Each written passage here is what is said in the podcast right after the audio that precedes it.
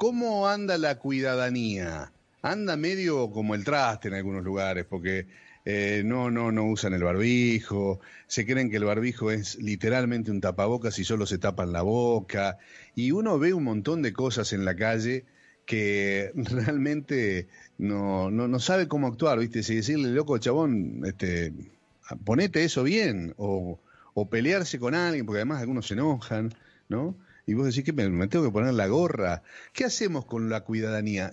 Es una buena excusa para charlar con mi amigo Pedro Saborido, que es la voz de la campaña que, que ha salido este, con, con, mucho de humor también, pero con conciencia social. Pedrito, querido Peter, buen día, ¿cómo estás? Muy bien, Adrián, ¿cómo estás? ¿Todo tranquilo?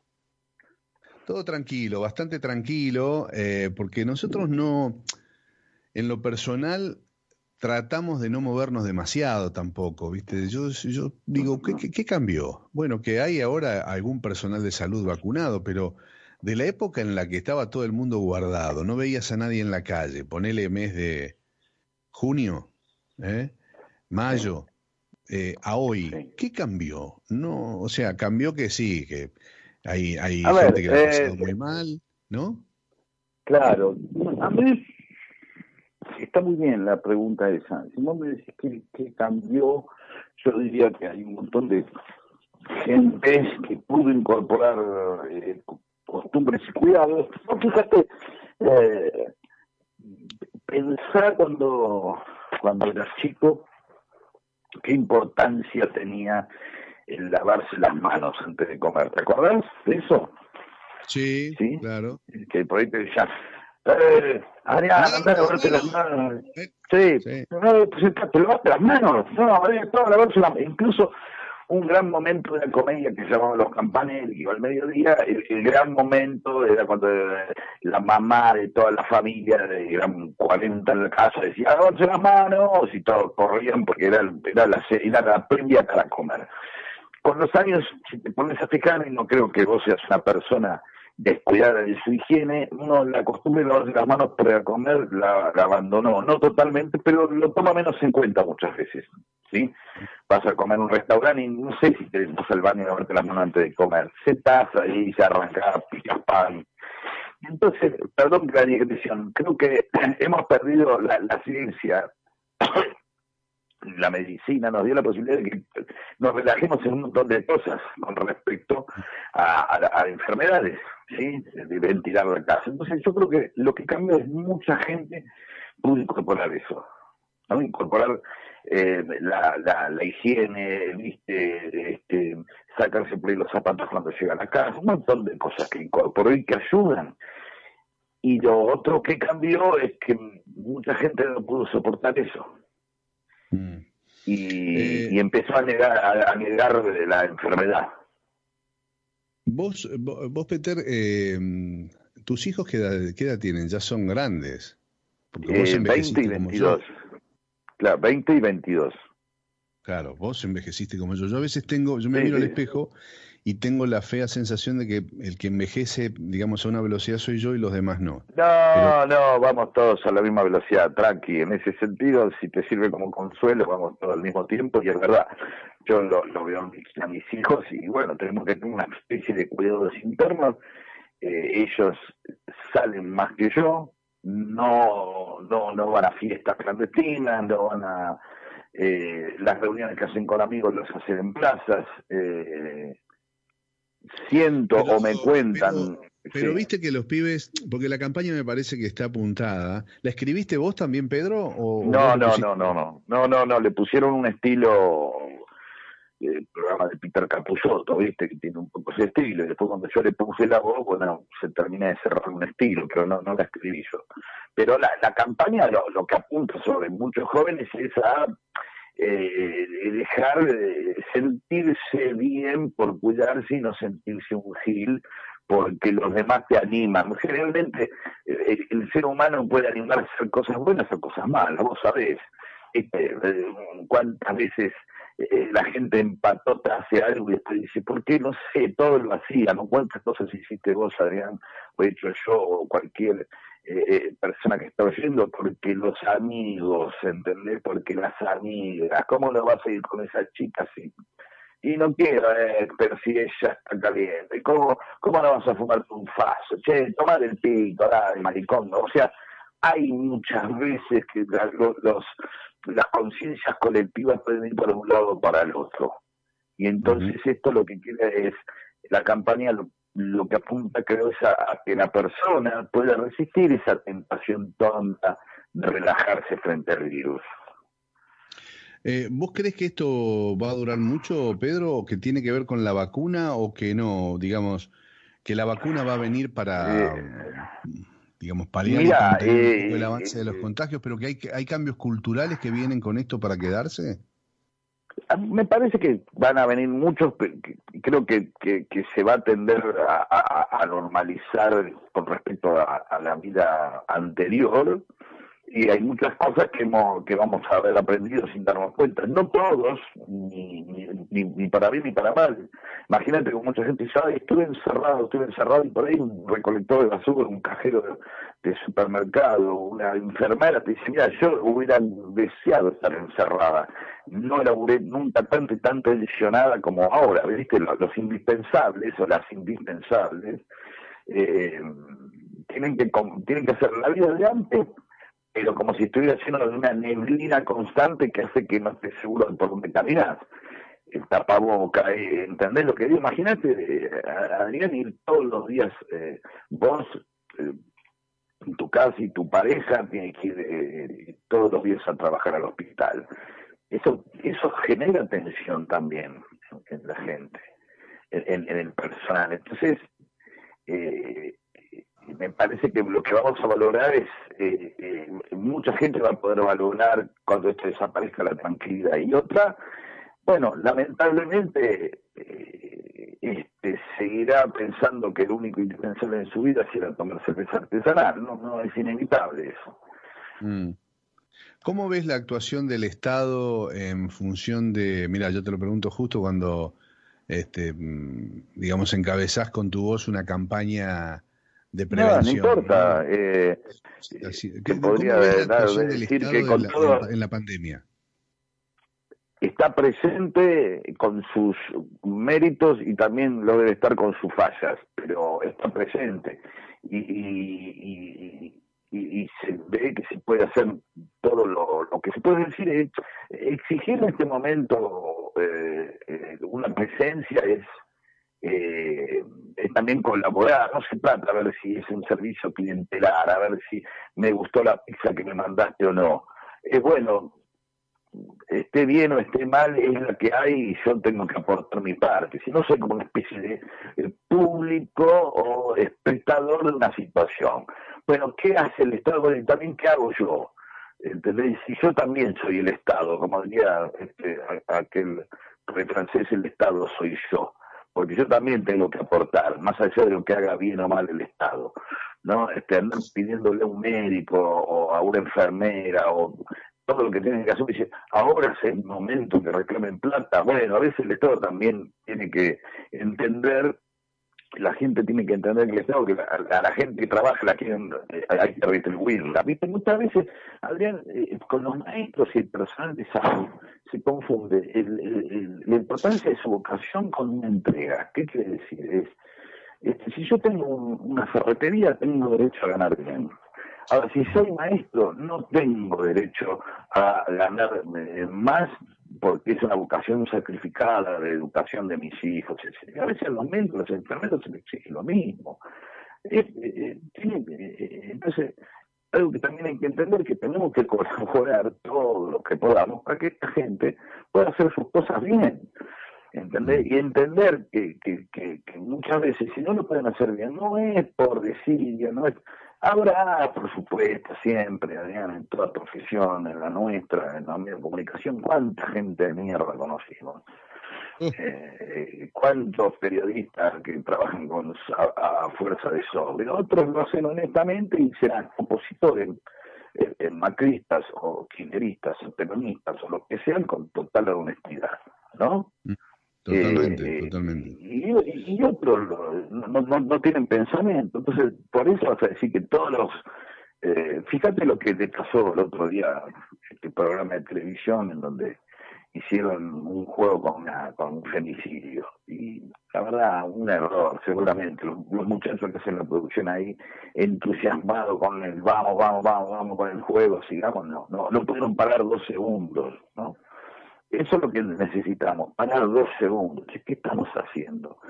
Este, y, no estar todo el tiempo corriendo detrás de, el rating, el éxito, el entusiasmo, el morbo, ¿viste? Tengo que pensar lo que estamos haciendo. Perdón, me fui al carajo. Eh, este. No, no, no, no, Pedro, si tampoco la, idea era... Esa es la idea, precisamente. Claro, claro, totalmente. un poco te llamé para irnos al carajo, porque ya para estructuras y sobres y, noticias en, encamisadas y demás están los demás medios. Nosotros, a esta altura de la vida, teniendo nuestra propia radio, esto sale en cadena por 15 radios del interior, haciendo por primera vez la nuestra, eh, para mí es un disfrute poder escucharte en, también en esa libertad absoluta de reflexión y demás. Eh, nosotros que hemos conocido también otros esquemas de laburo muchísimo más rígidos, ¿no? por supuesto. Eh, ¿Cómo venís con el libro? Eh, no sé si Pato Cristino está del otro lado, que es un lector, creo que ya terminó de leer tu libro eh, ah, sobre otra historia del peronismo. Si está Pato, yo imagino que querés preguntarle algo a Pedro.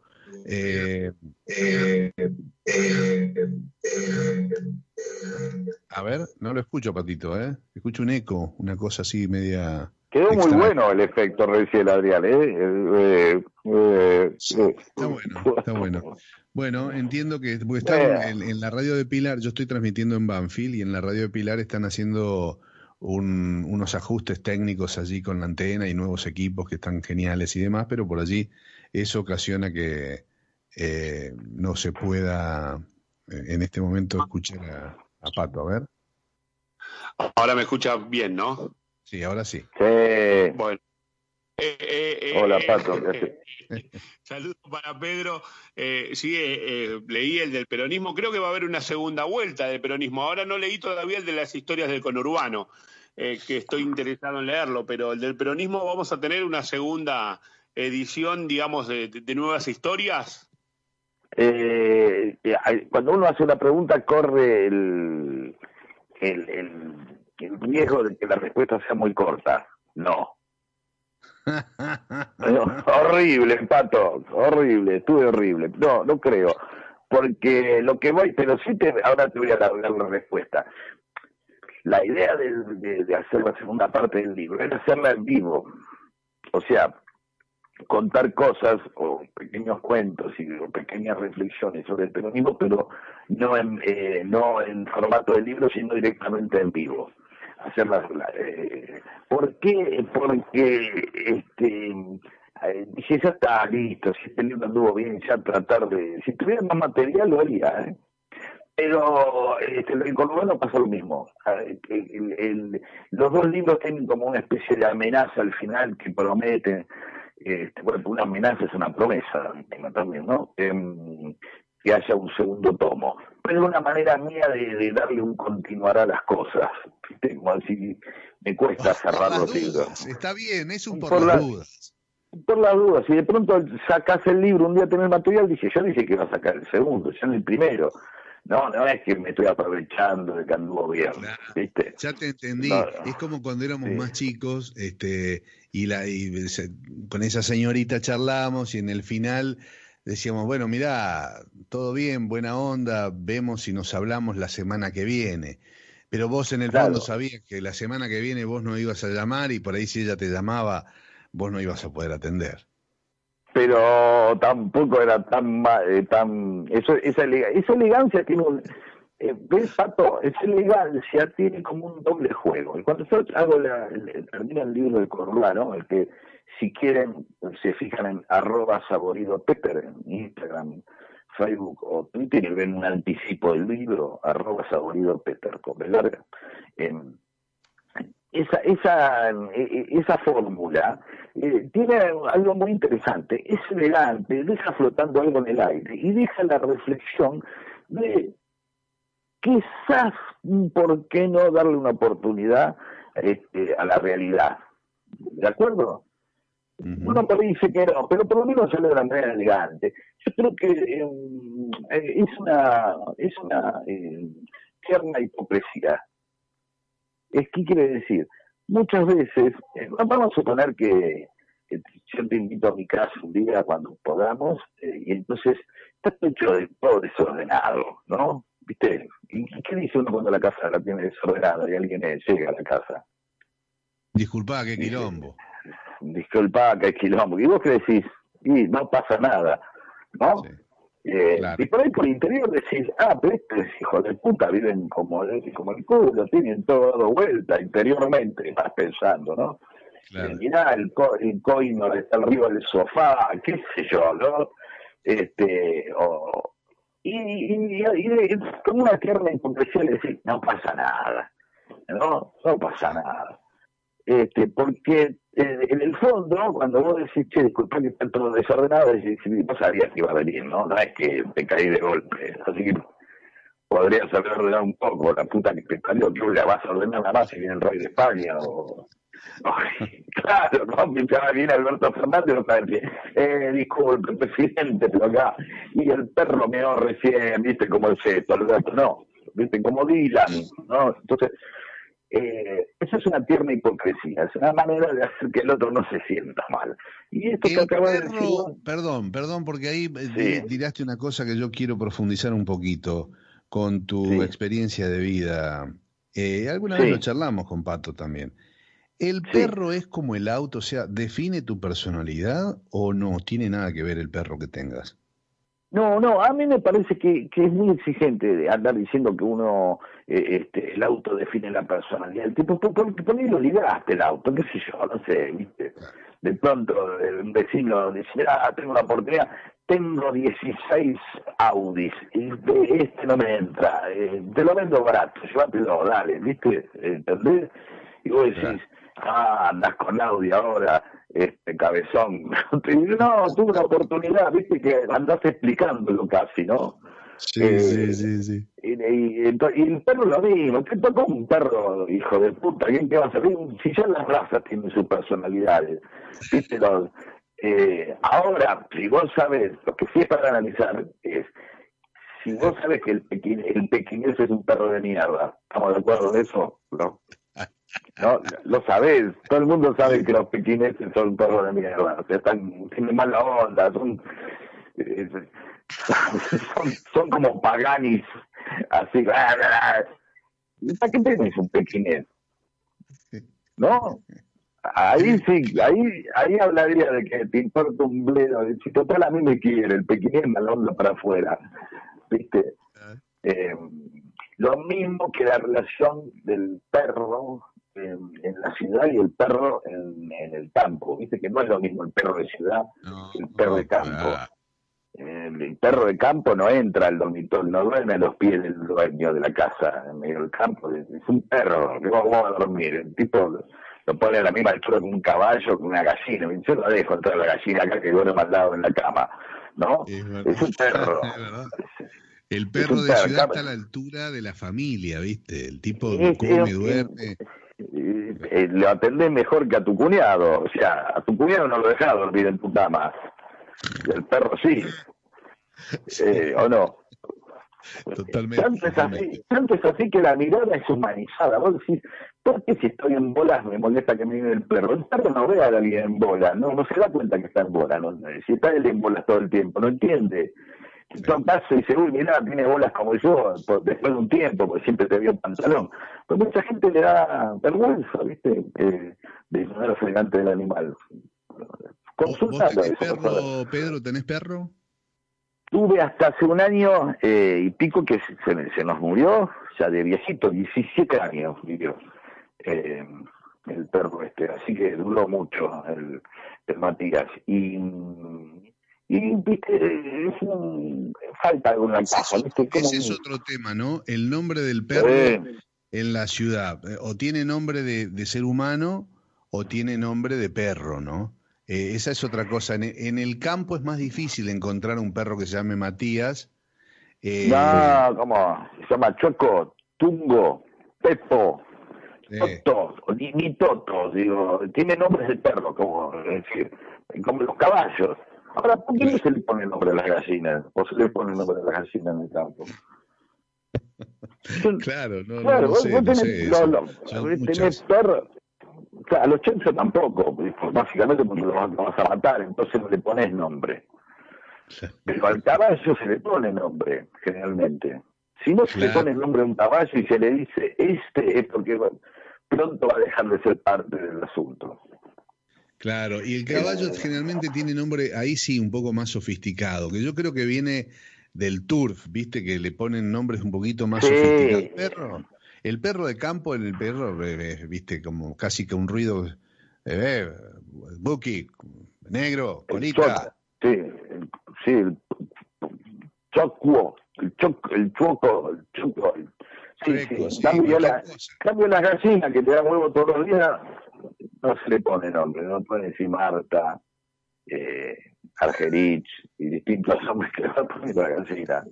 No, está Marte es Argerich.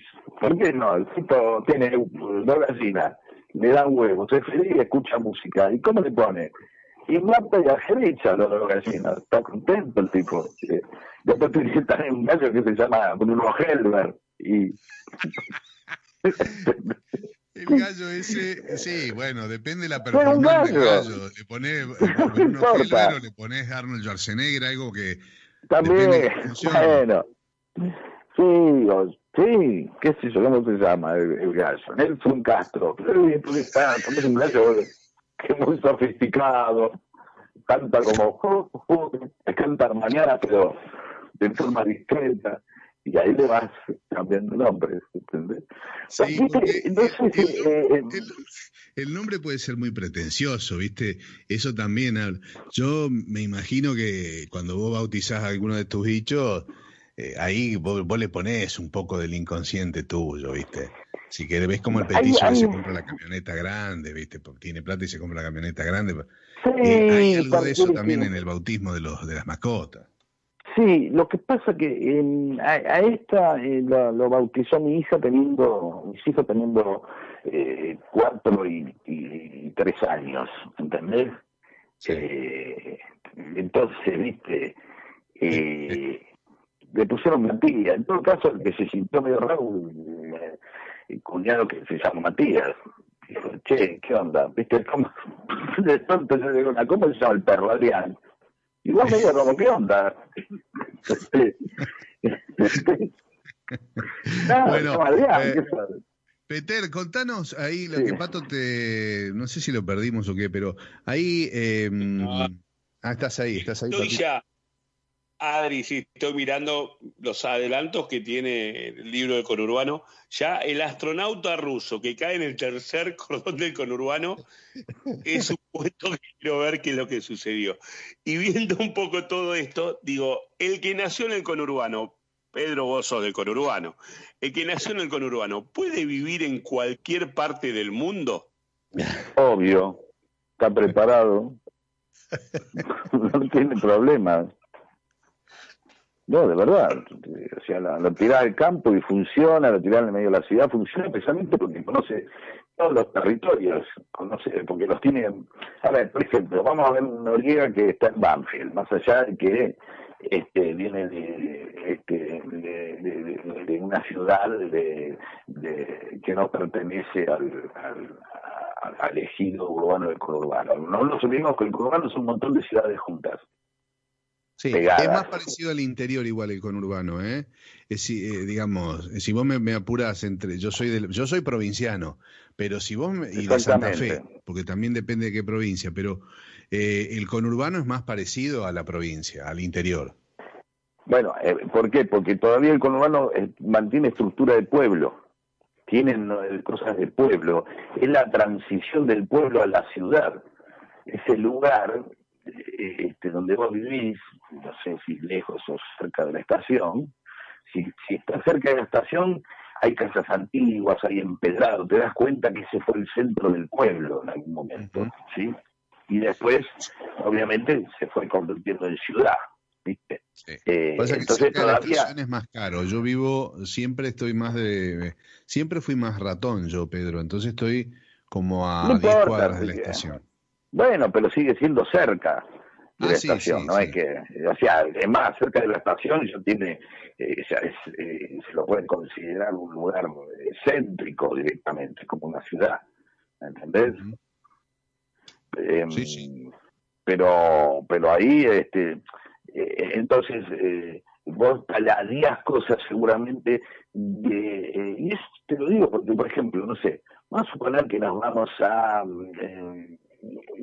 una ciudad del, interior, no me gusta decir interior, porque si no parece que nosotros estamos en el exterior, em, a, cualquier ciudad, a poner, no sé, Venado Tuerto, ¿sí?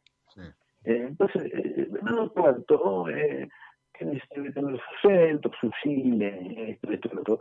Pero cuando vos te alejas unas 10 cuadras, o 15 cuadras, en Río Cuarto, por ejemplo, la trama de ese conurbano río cuartense es similar a, las, o sea, se repiten las mismas del conurbano bonaerense. La casa baja, el asfalto, mucho cable, alguna con árbol, otras sin árboles, ¿sí? Este, el chalecito de uno que le fue un poco mejor, el otro de al lado que, que no pudo terminar la casa, entonces le quedó la losa arriba. ¿Viste? Son muy similares. Eh, y obviamente vos decís, no, bueno, pero también hay barrios residenciales donde todos son charecitos, también hay barrios residenciales donde son todos charecitos. Este, y, muy, y muy armónico, o, el barrio inglés en Temperley, que conocerá, son muchas, ¿viste? tramos de las calles de pero de pronto te encontrás con que se va, te vas acercando a algo que empieza a, perder el cemento, ¿viste? Calle de tierra, no hay cloaca. Y eso es lo mismo que pasa en, en o que pasa en Catamarca, pasa con el bono bonaerense, incluso con, agujeros interiores, ¿viste? Eh, vos eh, yendo hacia el Parque de Lomas, por ejemplo, se va poniendo, se va haciendo campo, Lomas de Zamora. ¿Sí? Y en cambio, si vas hacia la luz, hay como un continuo de cemento, ¿viste? Y, ni qué decir si vas a Lomas, que siempre tiene en medio de las lomitas, ¿sabían? Eh, esto lo expreso en el libro. Bueno, vas a notar la diferencia con estar en medio de Villa Claro, claro, claro. No lo vas a notar. Estás en un lugar como y viste, por ahí va alguno hasta ah, vos vas a Banfield, uno de la capital, llevas a comer algo, y vamos a comprar unas papas, y el tipo dice, eh, pero acá hay la veneciana, y hay, y, sí, ¿dónde te estamos? ¿Viste? Va con urbano eh, y, piensa que toda esa imagen, toda es una gran estación de tren, ¿entendés? Eh, donde se come, donde se venden, donde, se venden panchos y, eh, lo hemos sufrido, Pedro, mucho en la adolescencia, mis viejos separados, yo me crié con mi vieja en Claypole, en el barrio de Norione, ya es el conurbano al que muchos llaman el conurbano profundo, eh, y mi viejo, nada, se fue a vivir a Olivos, este, cerca de la Quinta de Olivos. Y a la hora de, bueno, estudiar en la universidad y demás, y, tener amigos en, la ciudad de Buenos Aires, eh, si empezabas a hablar con alguna chica por, por, porque eras pibe y salías de noche, decir que vivía en Claypole era nada, era, ya, no tenía más chance. Había que decir que vivía con mi viejo en Olivos, era obligatorio porque eh, nada, ya no, ya no te daban más pelota. ¿Dónde vivís? En el conurbano del conurbano. Era duro, no sé si hoy sigue siendo igual. No, primero hay muchas realidades que van cambiando y esto lo hablábamos una vez con, con Patricio Música, ex intendente de Grazategui, que él le pasaba eso, le decían, nosotros cuando éramos chicos no decíamos que éramos de Grazategui, decíamos que éramos de Quilmes, eh, le daba vergüenza. Y, y, a, partir de empieza a haber un, como un orgullo urbano, un, orgullo de decir de dónde sos. Y hasta te diría, hay un momento en que el tipo de urbano este, pone su chapa de ser de urbano ¿Entendés? En el momento te enteras que el tipo del coronel y te lo enrostra de alguna manera. Te lo enrostra como quiere decir, como, mira que acá son más pulentas, ¿entendés? ¿Entendés? Pero te lo, te lo ponen, creo que eso ha cambiado. Eh, eh, para mí. Eh, y también sé lo que ha cambiado, que hoy en, el, el pibe que vive en Río por ahí va a la universidad de, de Brown, o a la de Lomas, o a la de Lanús, ¿entendés? o va a la de La Matanza, que la tiene ahí a tiro, desde, Claypole. Si vos vas a la Universidad de La Matanza, te recomiendo alguna vez que, que, que tiene equipamientos que no tienen la UBA, por ejemplo, tiene una sala de, guardia automatizada, un simulador de fuera de guardia para, los pibes de medicina, tiene unas piletas tremendas, tiene eh, y es una universidad abierta, es eh, y de eso tanto de eso como otras universidades y como tantas cosas que se hacen en los municipios, los cuales nunca te enterás en la capital. No te enterás de la capital, lo único que te enterás de Banfield, que mataron a alguien. Claro. Nunca se habla de la núpara o de más allá de que esté un macrista o un peronista, no me importa. Este, nunca te enteras de las cosas buenas que pasan con Urbano, siempre te enteras de las malas. Che, Peter, eh, este, este mm, libro nuevo, eh, Historias del Conurbano, ¿cómo es? Porque ahora en pandemia ya no sé si se hace presentación, todavía no salió, es un adelanto. No, no, no, no, no, no, ya salió, ya se va a salir la segunda edición ahora. Eh, eh, para lo que es la época, anduvo bien eh, y, suele... No, no, la presentación ya es algo por ahí que quedó para mí, ¿no? En esta época no, no, yo preferí no hacerlo y seguir haciendo notas, charlar como estamos charlando juntos. Mira, esto que decían recién Pato de, esos orgullos, eso es algo que es un libro para ponerse a hablar del tema del libro, ¿se entiende? Son esos temas que uno trata de, de, ¿viste? No si hubiéramos hecho la historia, no va a ser una historia de las mascotas. Y empezamos a hablar de, todos estos delirios que estuvimos hablando, de los perros, porque no le ponen nombre a la gallina, y pues la gente tiene menos canarios que antes, ¿viste? la gente hubo toda una cultura con el canario, los pajaritos no tenerlos encerrados. Entonces, la gente no tiene tantos pajaritos como antes. La gente tenía un pajarito todavía, le ponía el nombre y sentía que tenía una relación, y uno dice, pero no ves que lo tenés encerrado, el pájaro canta porque sufre, qué sé yo, entonces se ve menos, viste, antes por ahí, eh, en, tu casa vos hubieras tenido hace 40 años, podría haber un jaulón. Claro, claro.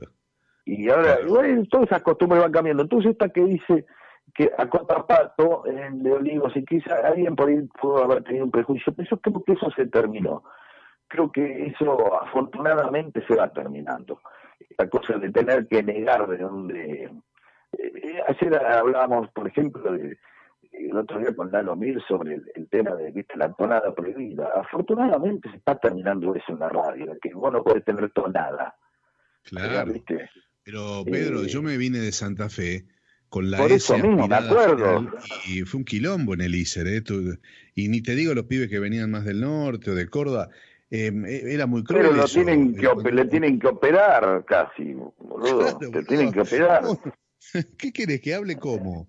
Era una cosa, pero era así, Pedro. Yo no te estoy hablando hace un siglo, te hablo de la década del 80. Cuando yo vine a estudiar, tenías que limpiarte la tonada y, y, el único lugar donde se podía estudiar profesionalmente y tener matrícula para eh, ser locutor nacional era en Buenos Aires. Ni siquiera había en Rosario, ni ahora sí. Pero yo te hablo de hace eh, 30 años, este, y vos lo sabés porque nos conocimos en esa época.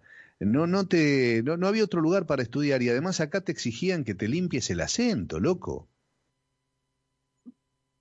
Claro, eh, eh, la tonada, como decíamos, la tonada prohibida.